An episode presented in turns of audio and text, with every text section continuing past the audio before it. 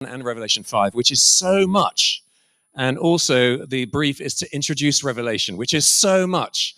Uh, so basically, the plan is, is that we're going to watch a seven minute uh, film by the uh, animated presentation by the Bible Society, the Bible Project. Uh, Bible Project. It's brilliant material, and it does it will do the job way better than I would doing it to you, and it's visual.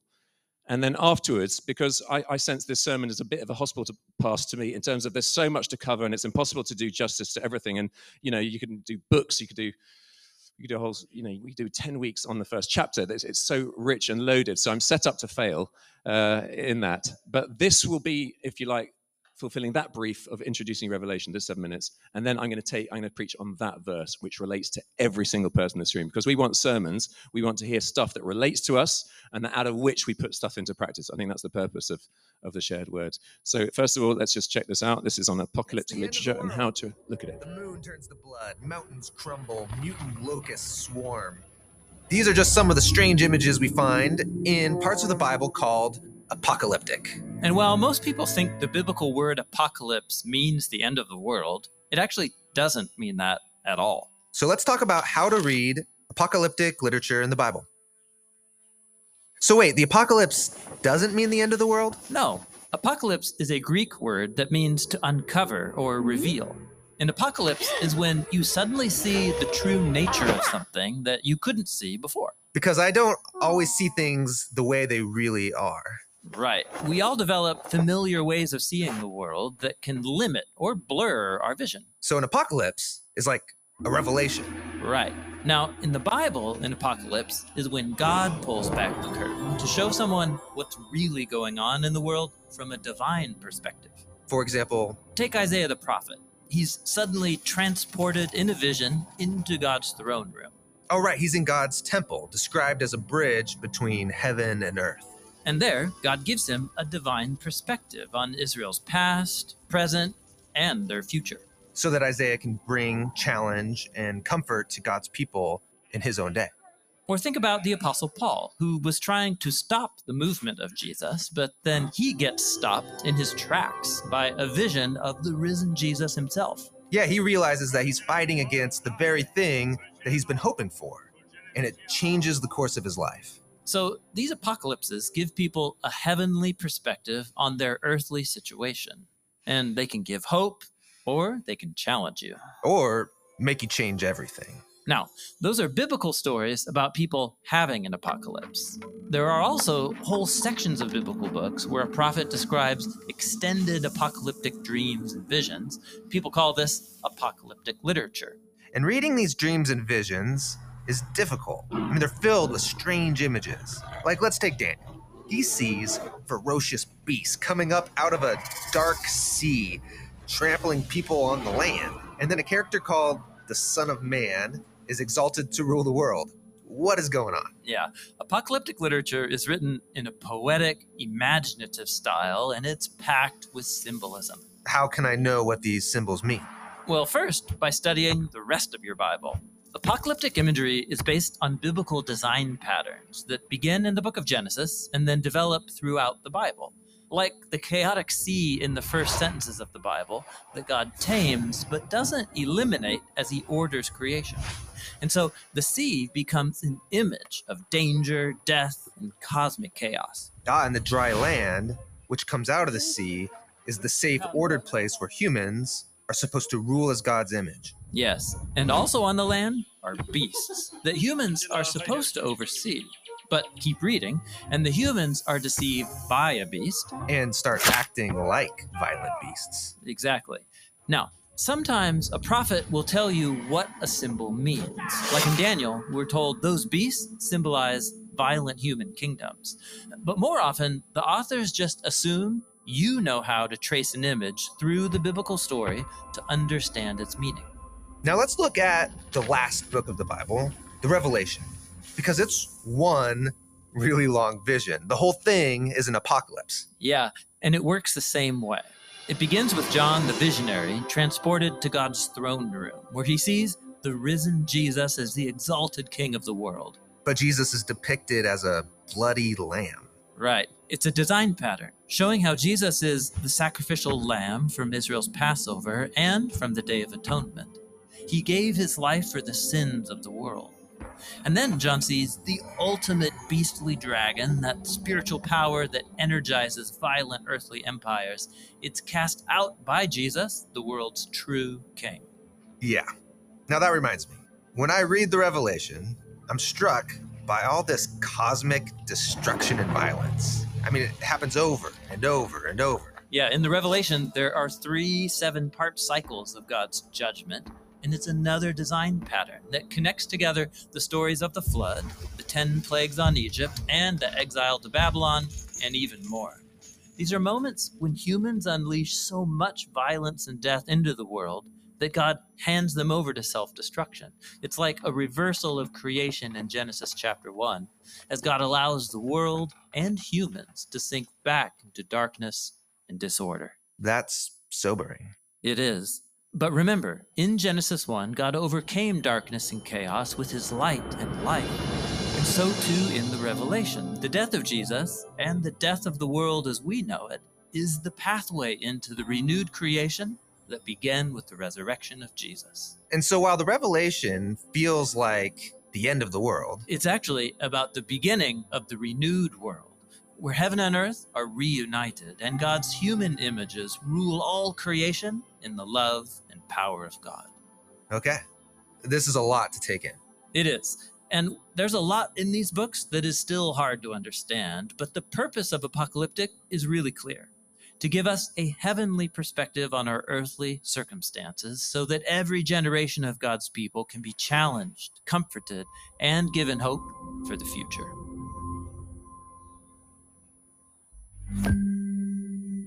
All right, we did it.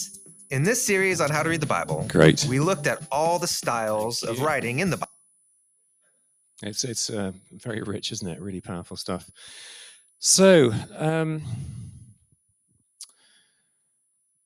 Father God, speak to us now as we look at your word. And would you encourage us? Would you stir our faith?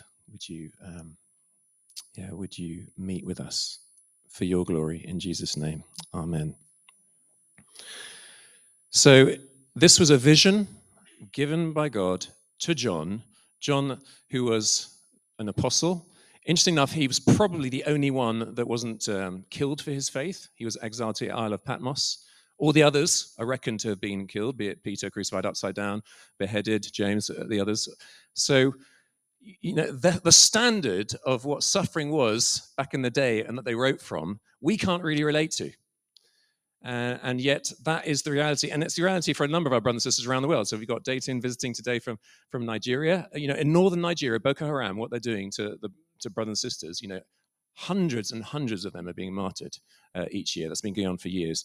In a couple of weeks' time, I'll be interviewing for my podcast a guy called Timothy Cho. Timothy Cho was, is a North Korean uh, man who managed to flee, and he um, as he was in prison, he didn't. There wasn't even room in his cell to sit down, and the man he was lying on, the man in front of him, it, when they when they woke up, uh, that man was dead.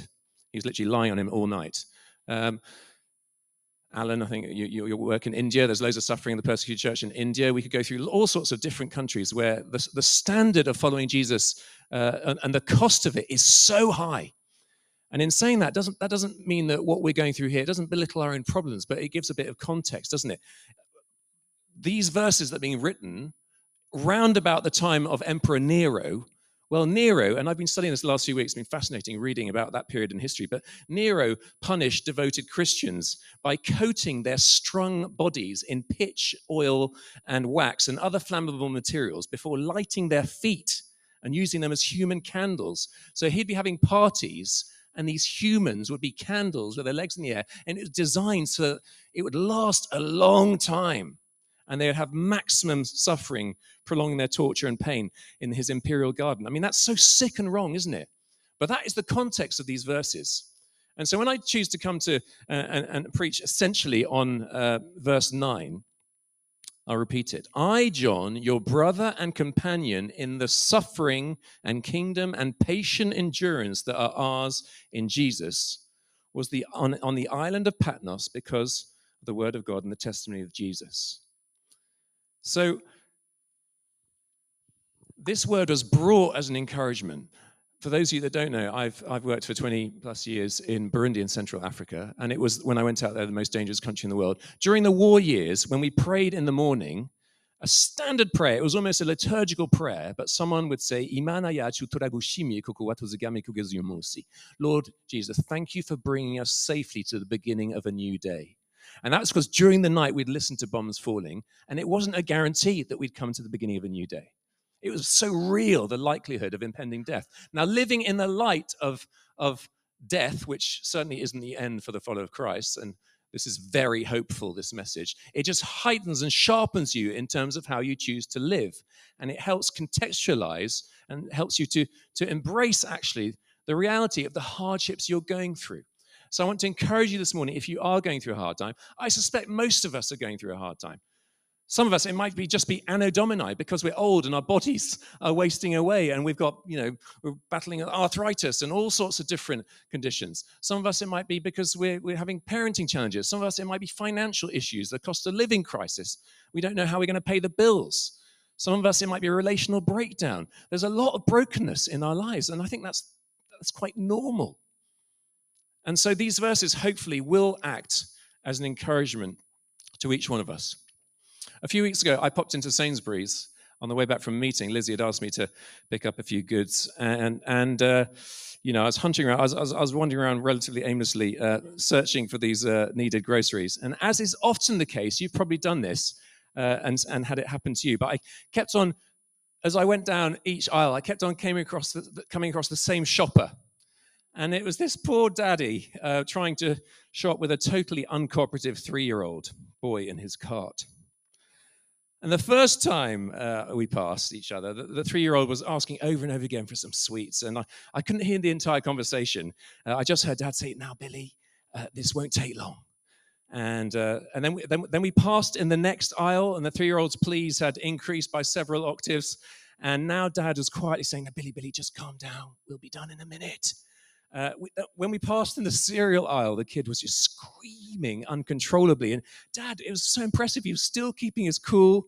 And in a very low voice, he was saying, Billy, settle down, settle down, Billy. We're almost out of here. And we sort of reached the, the checkout counter almost the same time. And, and uh, you know, he gave no evidence that he was losing control. And the boy was kicking and screaming. And Dad, very calmly, was saying over and over again, Billy, we'll be in the car in just a minute hang on, it's going to be okay. And, you know, I was impressed beyond words. And he went through, and I followed him through. And then I hurried up to him uh, after him in the car park, and I, I came alongside him and said, "Hey, listen!" And and he, he, yes, I, I, I, tapped him on the shoulder, and I said, "Hey, mate, I, I, I couldn't help just watch and be so impressed with how you handled little Billy. You were amazing." And he replied, "Don't you get it? I'm Billy."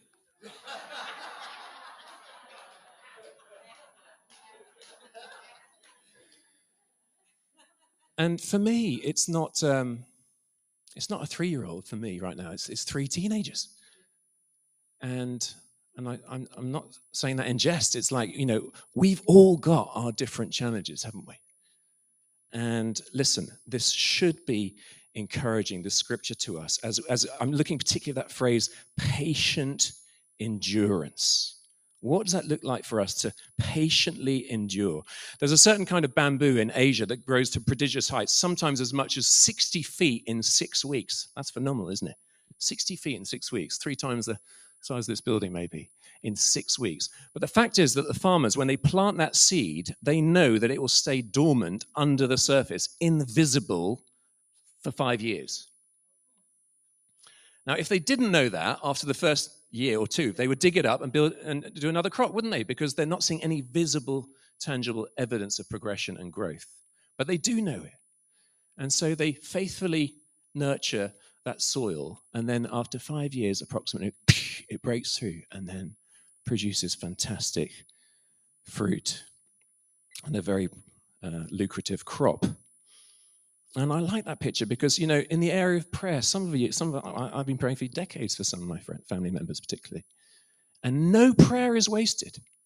And the watering and the nurturing as we engage, that is not wasted. Keep going. And so I don't know whether you are weary or discouraged on that level, for example, with, uh, with a loved one that you, you, you can see they're just, you know, sometimes we watch people, they're making such bad choices repeatedly, repeatedly, year after year after year. and think, you know, you know, we're not better off, we're not better than anyone else uh, as followers of Jesus. We are just better off, aren't we? Because we know we're forgiven and reconciled and we're free from shame and guilt and we've got a purpose and we know where we're headed and there's there's so much upside and we see people sort of lost in the darkness making bad choices well be encouraged if if um, you've been praying for a long time one of my heroes is george mueller who was a, a german who spent most of his life you know just 12 miles away in bristol nurturing into the thousands of, of orphans and he was an amazing man of faith an amazing man of prayer. And he was known he, became known throughout the world as, as you know basically it's like all george mueller's prayers get answered you know. He had incredible he had a diary where he'd catalogued the thousands of answers to prayer.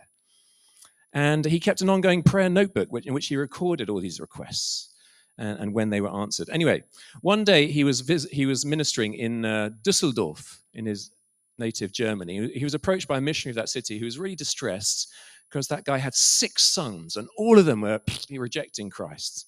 And uh, he, was, he was absolutely gutted. And he said, What shall I do?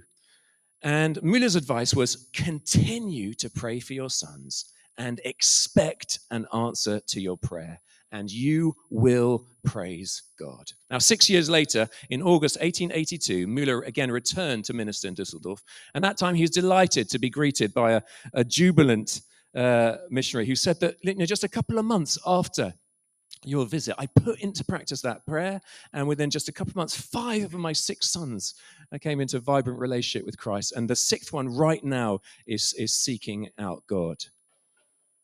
Now, Muller himself, he interceded for over half a century for the salvation of a small group of men. He once wrote, this is quoting from his diary, in November 1844, I began to pray for the conversion of five individuals. I prayed every day without a single intermission, whether sick or in health, on the land or on the sea, whatever the pressure of my engagements might be. 18 months elapsed before the first of the five was converted.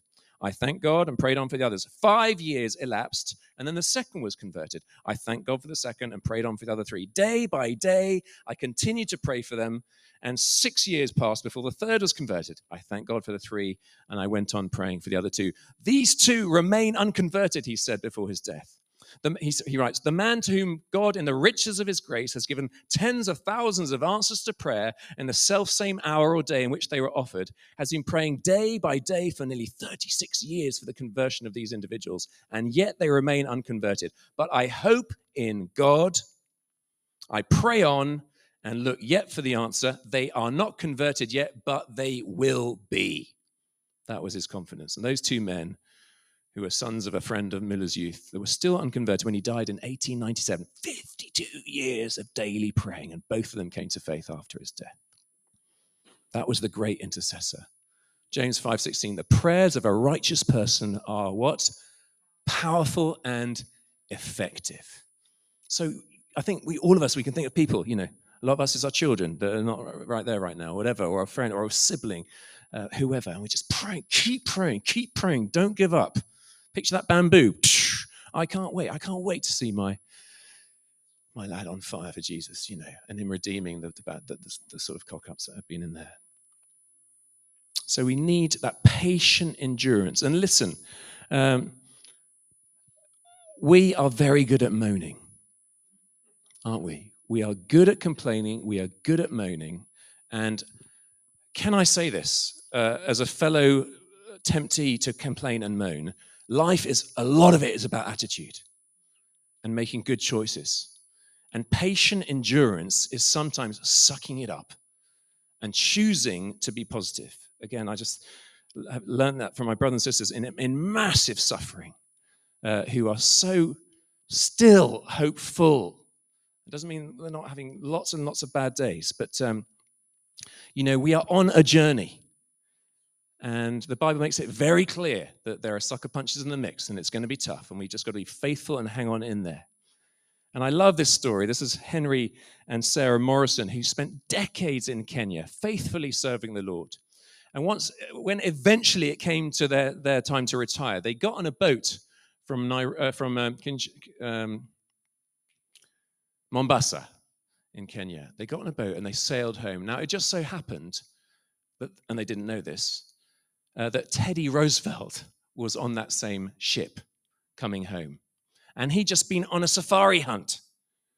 And, uh, and so, as they eventually, weeks later, they pulled into uh, New York, into harbor, there was a massive crowd waiting for them. And the Morrisons, who had served faithfully for decade after decade, they said, uh, he said to his wife, Henry, he said, Look at that crowd. They haven't forgotten us.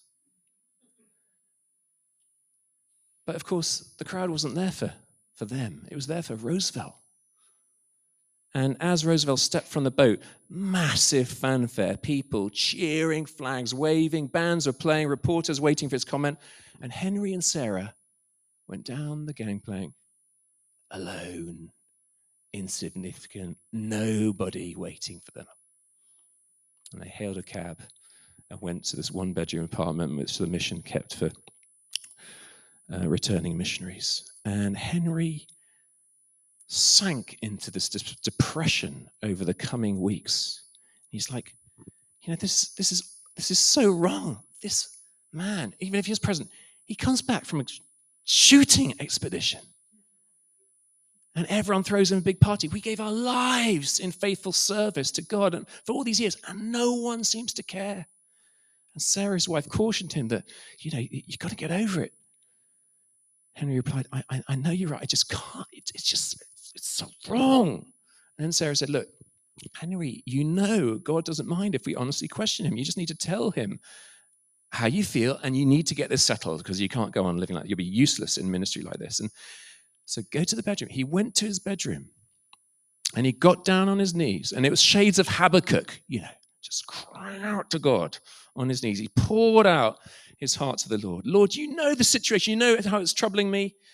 We gladly served you faithfully all those years without complaining, but now, God, I just can't get rid of this incident. After about 10 minutes of fervent prayer, the Lord met with him and he returned to the living room with that peaceful look on his face. And Sarah said, Oh, good. Looks like you've resolved the matter. What happened? And Henry replied, The Lord settled it for me. I told him how bitter I was that the president received this tremendous homecoming whilst no one met us as we returned home. And when I finished, it seemed as though the Lord put his hand on my shoulder and simply said, But Henry, you're not home yet.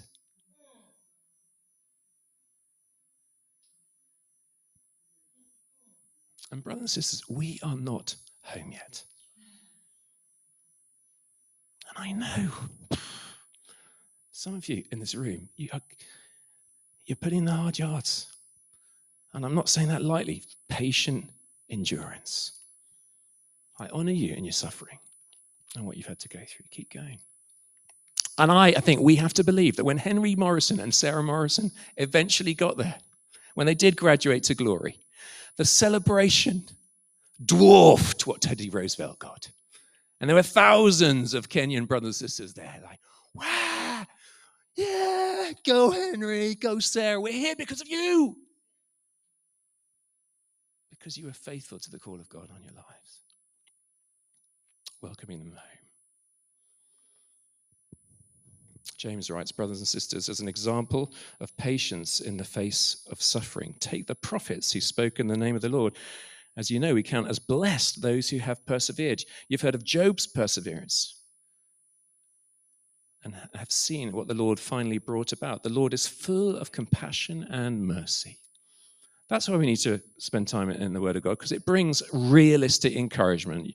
Job is mentioned there, or how about, well, the suffering prophet par excellence was Jeremiah, wasn't it? He was called by God against his protestations. He was mocked, scorned, derided, persecuted by his fellow villagers, forbidden uh, by God to marry or have children. You know, that was a tough call. There's Elijah, Micah, Zechariah, Amos, Hananiah, Uriah, many of them suffered. But how, back to attitude, how are we going to handle it? So this is a funny illustration, but you know, two frogs fell in a tub of cream. And one looked at the size of the tub, which were too difficult to crawl out, and thought, well, I'm stuffed. So he just gave up and sunk. But the other frog was determined to keep on swimming as long as he could. You know, maybe, maybe, maybe something can happen. I'll be patient and, and just kicking away, kicking. And what happened when you when you kick uh, in in cream? What happens? you know, eventually he churned it into butter. And they was able to stand on the butter and jump out into freedom. Which, which are you? Patient endurance. Hang on in there. You know, when God wants to make a mushroom, he does it overnight. Isn't it amazing how they can just spring up overnight? But when he wants to make an oak, he takes a hundred years. And, uh, you know, with God, delay is not denial. Sometimes you've got to remember how far we've come, not how far we've got to go.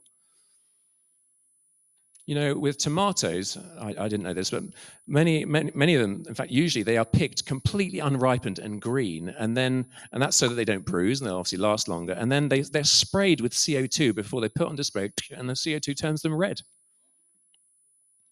instantly before they're sold. And, and they might look all right on the outside, but don't tell me that that tomato is as nice as a naturally ripened on the vine tomato. There's no comparison, is there? And, you know, we worry how fast we can grow. God is more concerned with how strong we grow. We want quick fixes, but healthy growth is gradual, steady growth. I think most of us are aware of the fact that pearls come from oysters, but do we know how they're formed? So basically, it all starts with an irritation, doesn't it? Some foreign particle gets into this uh, within the shell, like a piece of sand, and, and, so it works its way into the shell of the oyster. And the oyster can't push out the sand, uh, so because it's, it's, it's too big. And so what does it do? It, it, it sort of secretes uh, th- this liquid uh, and uh, in the hopes of, of covering that piece of stand. And the bigger the particle, the more secretions, the longer it takes. So, so actually, the bigger the particle, the more beautiful the, the pearl ultimately. And, you know, maybe that person who really winds you up, you, you know, you can look through them in a different lens now.